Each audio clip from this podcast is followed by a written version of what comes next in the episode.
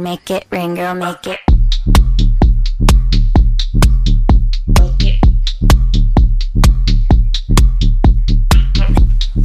수요일 저녁에는 농구 이야기와 함께합니다. 다양한 농구 이야기를 전하는 주간 농구 시작하겠습니다. 손대범 농구 전문 기자 조현일 해설위원과 함께합니다. 어서 오십시오. 안녕하세요.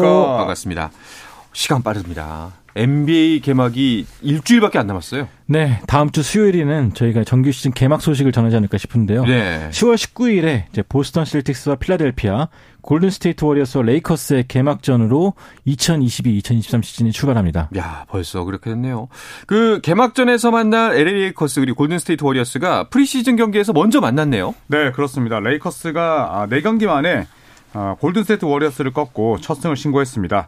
아, 10일 이 체이스 센터 워리어스 홈에서 열렸는데요. 예, 골든스테이트 워리어스와의 원정 경기에서 레이커스가 124대 121로 이겼는데 음. 이게 프리시즌 2년 만에 첫 승이었어요. 네, 그래서 많은 손대범 위원을 비롯한 레이커스 팬들이 거의 뭐 오열했습니다. 하, 진짜 오열했나요?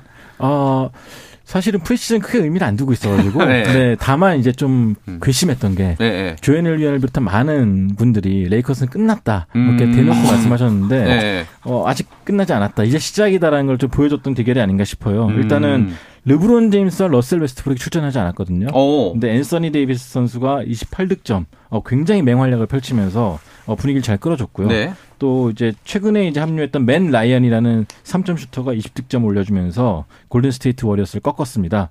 뭐 워리어스에서는 커리 선수가 또 출전을 했고 또 최근에 이 폭력 사태에 휘말렸던 피해자인 조던풀 선수가 뭐 25득점으로 투혼을 발휘했는데 네. 막판 집중력의 열세로 레이커스에게 패하고 말았습니다. 음. 근데 레이커스의 프리시즌 경기 승리가 2년 만이라고요?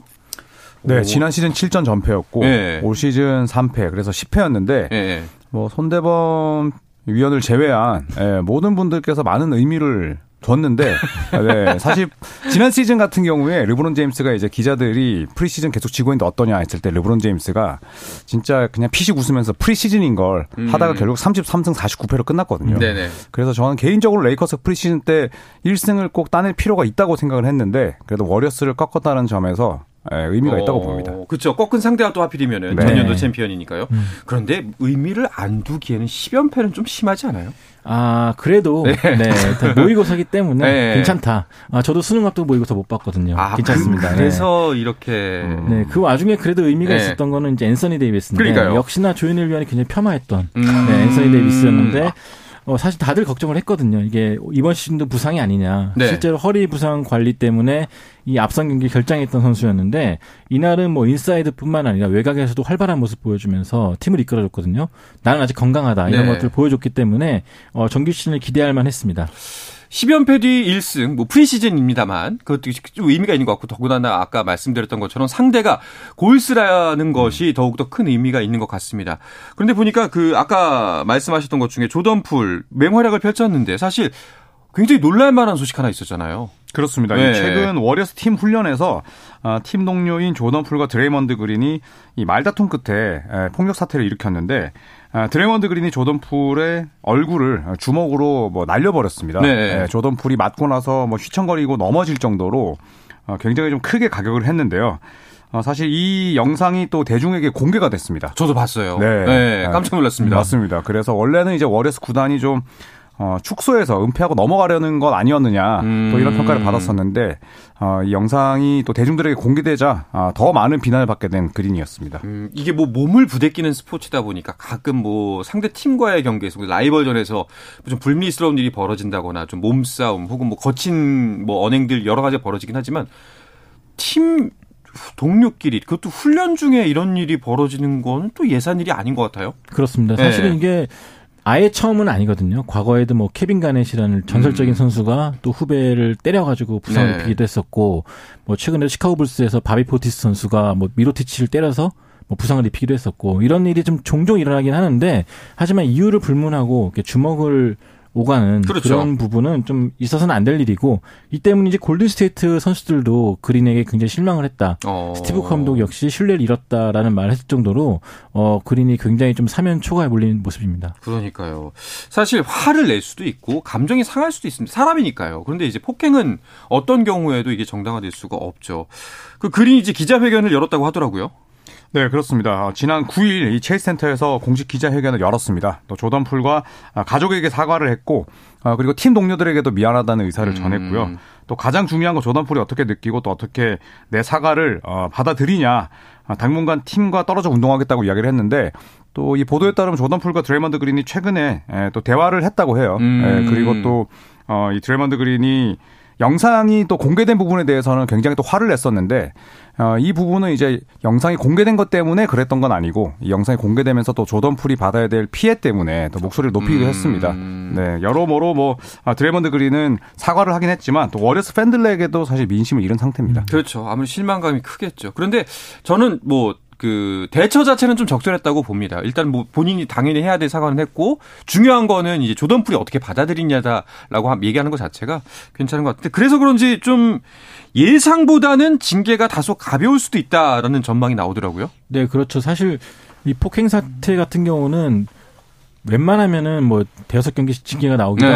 하고 또 이름값이 떨어진 선수 같은 경우 아예 계약이 해지된 적도 있었는데 그럴 수도 있죠. 어, 드레이먼드 그린이란 또 존재감 때문인지 일단 음. 골든 스테이트 워리어스에서는 뭐 긴 중징계는 내리지 않을 거라 생각합니다. 네. 일단은 개막전 출전도 가능할 것 같다는 전망이 나오고 있고요. 중요한 거는 이제 한 시즌 내내 따라다니면서 길어야죠. 네, 열심히 뛰는 모습 보여주면서 본인의 이미지를 달라지게끔 노력을 해야겠고요. 네.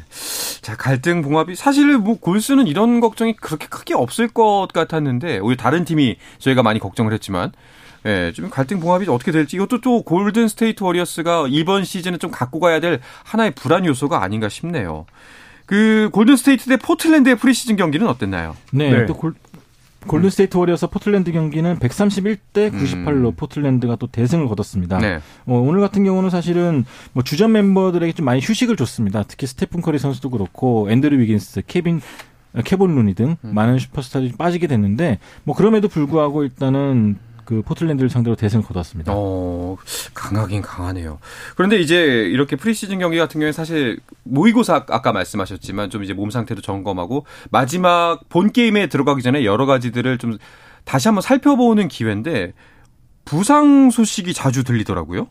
그렇습니다. 샬럿 호네츠와 워싱턴 위저즈 경기에서 또 양 팀을 이끄는 공격수 두 명이 각각 다쳤습니다. 네. 라멜로 볼이 착지 과정에서 발목이 크게 꺾이는 부상을 입었고요. 또 아, 워싱턴은 그렇지 않아도 매번 부상에 시달렸던 크리스탑스 포르징기스마저 다쳤습니다. 또 뭐 올랜도 매직의 이 제일런 석스도 어, 시범 경기 도중에 부상을 입게 됐는데 아, 정규리그가 시작되기 전부터 부상을 입으면서 각팀 팬들을 안타깝게 만들었습니다. 그러니까요. 이게 라멜로 볼 같은 경우에는 개막전 출전조차도 좀 어려울 수 있다라는 이야기가 나오더라고요. 그렇죠. 일단 염좌 부상으로 나왔는데 네. 일단은 1, 2주 정도는 뛰질 못할 걸로 보입니다. 그 뒤에 이제 발목 상태를 다시 체크할 건데 검진 결과에 따라서 복귀 일정이 좀 달라질 것 같아요. 네. 이제 현재 샬럿 같은 경우는 이미 뭐 마일스 브리지스가 가정 폭력 사건 때문에 나오질 못하는 상황이고 또 메이슨 플럼리 역시 발부상 때문에 코트를 떠난 상태거든요.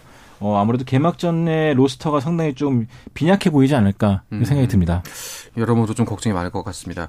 그리고 또 우리에게 특별히 또 반가운 소식이 하나 있더라고요. 그 한국인 심판이 NBA 정규리그 심판 데뷔를 앞두고 있다라는 소식 엊그제부터 전해지더라고요. 네, 이 황인태 심판이 주인공입니다. 네. 어, KBL 무대를 누비기도 했었는데요.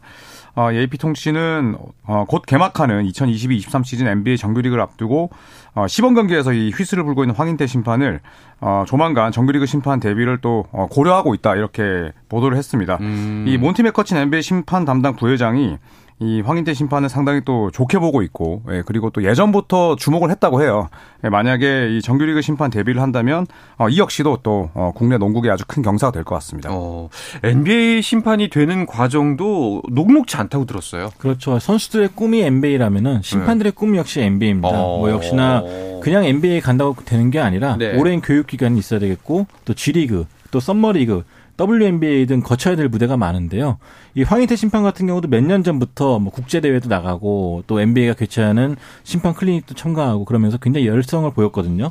이 덕분에 NBA 심판부에서도 굉장히 황인 심판에 또 열정을 높게 샀고 음. 또 실력도 높게 샀고 이 덕분에 좀 역사적인 순간을 좀 앞두게 되었습니다. 그렇네요.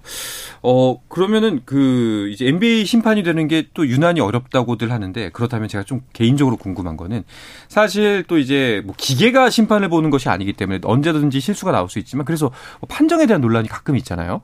예. 그런데 NBA 같은 경우에는 어떻게 생각하세요?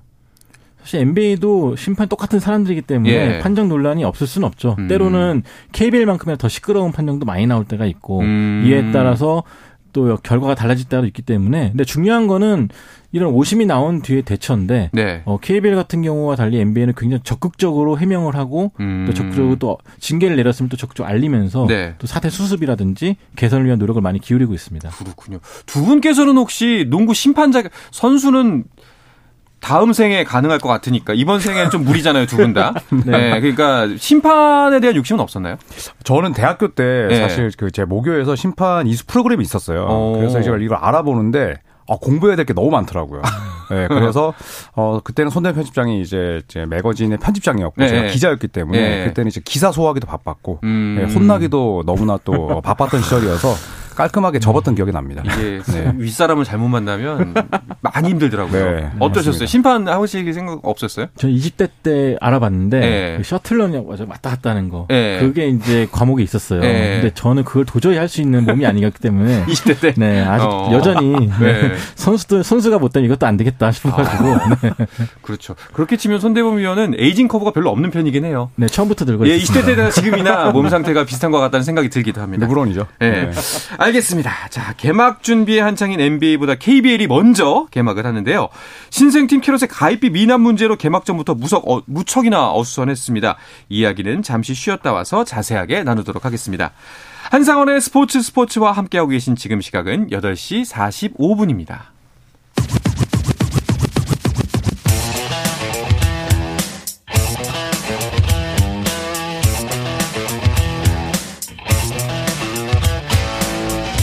짜릿함이 살아있는 시간 한상원의 스포츠 스포츠 네, 수요일 저녁에 농구 이야기 주간 농구 듣고 계십니다. 손대범 농구 전문 기자 조현일 해설위원과 함께하고 있습니다.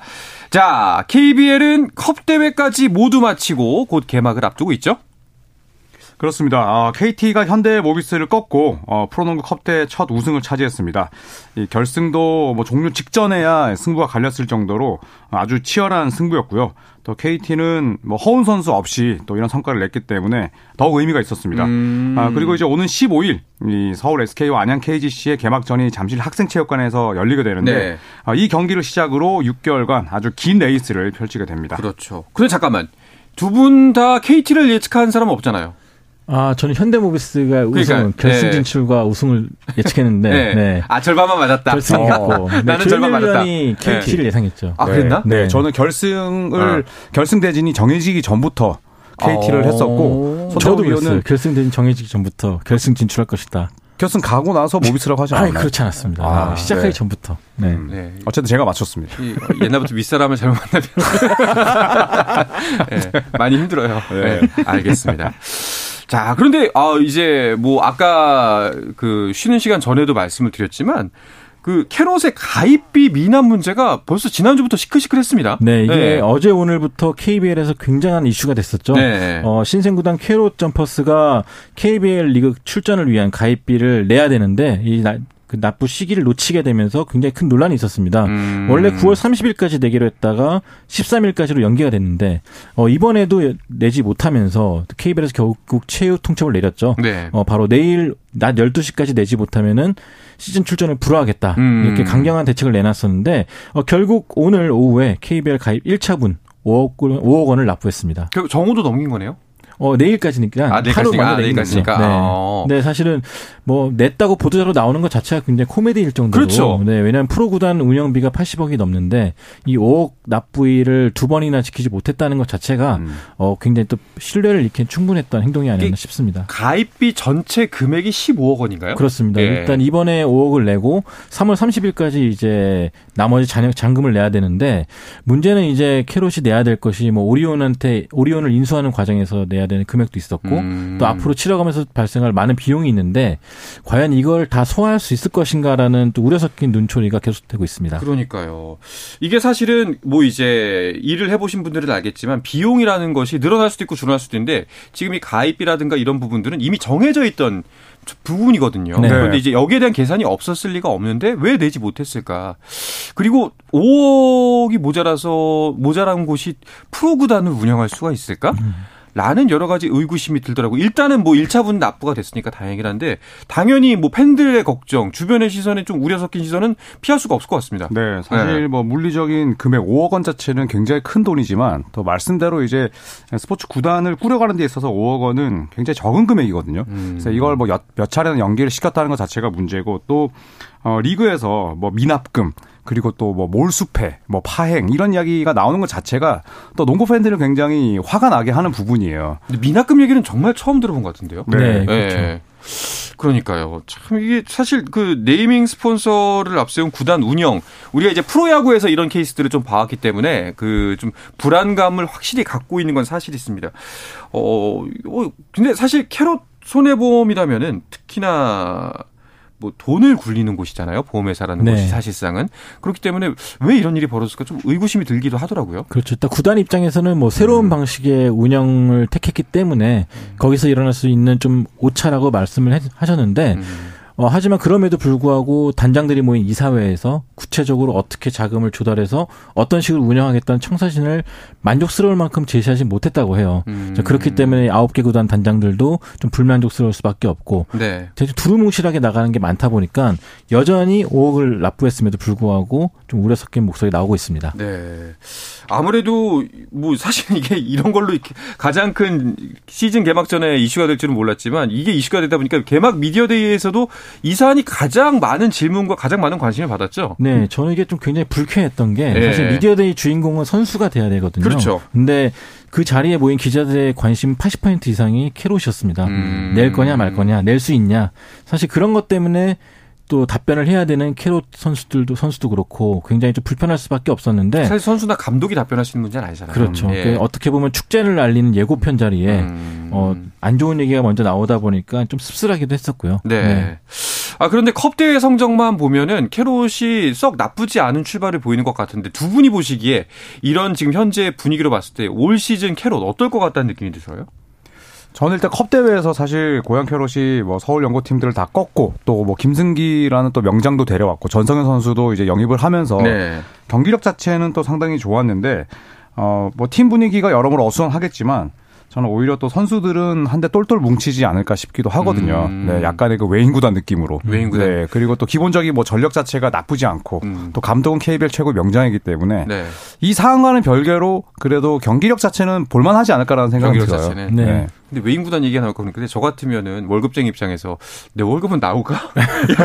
이런 걱정 들지 않겠어요? 그렇죠. 네. 네. 주변에서 이제 선수들의 이제 임금이 좀 체불됐다 뭐 그런 말 소문도 있었는데 어. 다행히 뭐 그 정도로 심각하지는 않은 걸로 알려졌거든요. 네. 네. 그래서 일단은 이제 가입이 확정됐고 참가 확정됐기 때문에 어 이런 불안감을 좀 떨쳐내고 또 경기력으로 좀 보여줬으면 바람이 있고요. 그러니까요. 네, 일단 경기 내용 저도 컵 대회에서 인상적으로 봤던 게 네. 그래도 아주 짧은 시간이었는데 김승희 감독의 색깔이 좀 묻어나는 것 같아가지고 음. 앞으로 상당히 기대가 됐습니다. 알겠습니다. 자 이제 이번 시즌을 이제 시작하기 전에 좀 전체적으로 한번 판을 짚어보는 시간을 가져볼까 하는데요. 두 분은 뭐 이제 이번 시즌 뭐 총평을 내리자면은 아마 어떨 것이다. 뭐 우승 후보를 맞추는 걸 떠나서 음. 예 어디에 강세, 어디에 약세, 뭐 이런 것들이 두드러질 것이다. 누구를 주목해서 보아라. 뭐 이런 것들 한번 짚어주시면 어떨까요?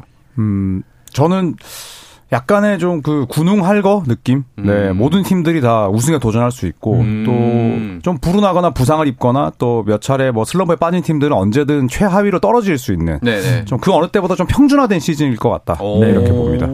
어떠세요? 저도 똑같은 게 네. 이름값에 휘둘려서는 안 되는 시즌일 것 같아요. 그러니까 어. 예를 들어서 허웅을 영입한 KCC다. defending champion SK다. 뭐 컵대회 우승팀 KT다라고 해서 어, 선전이 보장될 수 있는 시즌은 아니라는 거죠. 음. 워낙 또 필리핀 선수도 가세하면서 이 roster가 다양해졌고 그렇기 때문에 초반 부상이라든지 이 잠깐의 슬럼프가 아주 큰 악재를 가져올 수 있는 그런 시즌이 될 것 같습니다. 음. 평상심 뭐 이제 이렇게 평화로움을 유지하는 팀이 결국엔 음. 이걸 항상심을 유지하는 팀이 좀 유리할 것이다라고 음. 두 분이 좀 평가를 해주셨는데 media day에서는 그 지난 시즌 우승팀 SK 그리고 컵대회 우승 KT를 우승 후보로 감독들이 꼽았습니다. 어떤 부분 때문에 그랬던 것 같아요? 어, 일단 SK는 defending champion으로서 보여준 게 있었죠. 음. 또 전희철 감독의 지도력과 또 전희철 감독을 중심으로 뭉쳤던 그런 조직력. 또 아직까지 자밀 워니를 연습 경기에서 제압했다는 외국 선수가 없었거든요. 어. 그런 자밀 워니의 건재함이 있기 때문에 SK가 뭐 비록 초반에는 최준용 선수가 부상으로 나오지 못한다고 해도 어 굉장히 강세를 보일 것이다. 그런 네. 전망이 있고요. 어, KT는 허운 선수가 군입대를 했지만 어, 또 정성우 선수가 오히려 또 그 이상의 역할을 해주면서 또 잘해줬고 또 아노시케 선수가 어, 굉장히 또 기대 이상의 활약을 펼쳐주고 있거든요. 그렇기 때문에 어, KT 특유의 또 색깔이 나오지 않을까 하는 기대감 때문에 음. 감독들이 좀 꼽은 것 같습니다. 자, 이, 번 시즌 특히나 감, 선수들의 이동도 꽤 있었지만 감독들의 이동이 이렇게 많았던 시즌이 있었나 싶을 정도로 큰 변화가 있습니다. 좀 여러 가지 변화 좀 한번 짚어주시죠. 네, 뭐 절반이 새 사령탑입니다. 네. 10개 팀 가운데 5개 팀이 감독을 바꿨고요. 어, 김승기 감독이 안양 KGC 인삼공사에서 이제 신생구단 고향 캐롯으로 옮기면서 이제 KGC 시절에 보여줬던 색깔을 입히고 있고 또 그 자리는 김상직 전 국가대표 감독이 차지했습니다. 아, 그리고 이 조상현 감독이 어, 국가대표팀에 이어서 이제 LG의 지휘봉을 잡게 됐고요. 네. 또 조상현 감독과 이 쌍둥이 동생인 조동현 감독은 유재 감독의 뒤를 이어서 울산 현대모비스 감독으로 부임을 했습니다. 그리고 은희석 감독은 이제 그동안 연세대를 이끌었었는데 아, 이상민 감독에 이어서 농구 명가 아, 서울 삼성의 부활을 이끄는 특명을 받고 삼성으로 옮겼습니다. 그렇습니다. 자 선수들의 이동도 좀 궁금해하는 팬분들 계실 겁니다. 뭐 알고 계신 분들도 많겠지만 한번 또 한번 짚어주시죠. 네, 지난 6월달에 큰 화제가 됐죠. 이제 허웅 선수가 KCC로 이적을 하게 됐습니다. 네. 그러면서 KCC는 어, 새로 영입한 이승현 선수, 또 허웅 선수라는 국가대표급 라인업을 좀 꾸리게 됐고요. 어, 한국가스공사는 이 캐로스로부터 이대성 선수를 영입했죠. 어, 덕분에 아주 든, 든든한 또 스코어를 영입하게 됐고 또 KGC 인상호사의 결승 진출을 도왔던 전성현 선수는 어, 캐롯에서 또 주득점으로 활약하게 됐습니다. 네. 또 지난 시즌 KCC에서 뛰었던 이정현 선수가 서울 삼성으로 이적하게 됐습니다. 네. 혹시 두 분께서 뭐 이제 기존의 스타들도 좋지만 전 기왕이면 좀 이제 우리가 눈여겨보지 않았던 선수 중에 이 선수 이번 시즌에는 지켜보면 어떨까 싶은 선수가 음. 있을까요? 저는 울산 현대모비스의 이우석 선수. 음. 네, 또 지난번에 국가대표도 뽑혔고 네, 굉장히 좋은 성과를 냈었는데요. 선대 편집장이 왜 지금 핏이 웃는지 모르겠는데 아, 네, 어, 굉장히 기분이 나쁩니다만 네. 네, 이우석 선수는 라이징 스타라고 부를만 네. 합니다. 네. 아, 여기도 해명을 한번 해주시죠. 아, 기분 너무 나쁜데요. 네, 이우석 선수 팀 동료 생각하기 자꾸 웃음이 나는데 네. 현대모비스의 아바리엔토스라는 선수가 있는데요. 네. 그 선수를 보면은 조현일 연하고 너무 똑같이 생겨가지고 네, 볼 때마다 아, 자꾸 웃음이 났거든요. 아, 제가 아바렌토스에게 굉장히 감정이 있는 건 아닌데 네. 저랑 손대부 위원이랑 작가님이 있는 그 단톡방이 있어요. 나중에 한번 수염 한번 기르고 오시죠. 아, 제가 아바렌토스에게 미안 하지만 너무 기분이 나쁘더라고요. 이 선수가 아, 패스가 진짜 기, 기막히가 막혀요. 아, 맞죠, 맞죠. 네, 기가 막히더라고요. 패스 정말 잘하더라고요. 네, 패스뿐만 아니라 어, 조현일 위원 생각 많이 나게 하는 아, 선수가 되지 않을까. 그때 웃었구나. 네, 그전 개인적으로 기대하는 선수는 이제 KT 하윤기 선수. 네. 컵 대회 때도 좀 예사롭지 않은 성장세를 보였는데 어, 2년 차를 맞은 올 시즌에 더 위력적인 빅맨이 되지 않을까 싶습니다. 네, 아까 그 아바렌토스 선수 같은 경우에는 그 필리핀 사람이 아닌 것 같은데 라는 생각을 제가 좀 했거든요. 아, 네. 아무튼 무슨 어, 기분이, 기분 나쁜 게 배가 되는데요. 네. 뭔가 좀 익숙한 표정이다 네. 싶었습니다. 자, 그래서 오늘의 마지막 질문입니다. 두 분께서는 어느 팀을 우승 후보로 꼽으시겠어요? 전체 시즌. 뭐 항상 못 맞추시는 선대위원 먼저 하시죠. 네. 네. 네. 아, 저는 이번 시즌에 굉장히 어려운 질문이긴 한데. 아, 어렵죠. 네. SK랑 KT 얘기만 얘기만 해봐요. 진짜. 아, 너무 진부해요, 네. 진짜. 어, 저는 유력한 우승 후보 중 한 팀으로 네. KT를 꼽고요. 알겠습니다. 네, DB를 다코스로 꼽겠습니다. DB를 다코스. 네. 오케이. 알겠습니다. 어떠세요? 저는 가스공사가 왠지 챔피언 결정전 갈 것 같고요. 네. 우승은 KT 갈 것 같지만 한국가스공사도 한번 주목해보자. 오, 네, 여기서 두 분이 좀 갈리네요. 네, 말씀드리겠습니다. 알겠습니다. 재미있는 예측이 될 것 같습니다. 자, 이야기를 끝으로 이번 주 주간 농구는 마치겠습니다. 손대범 농구 전문 기자 그리고 조현일 농구 해설위원과 함께했습니다. 두 분 오늘도 고맙습니다. 고맙습니다. 고맙습니다.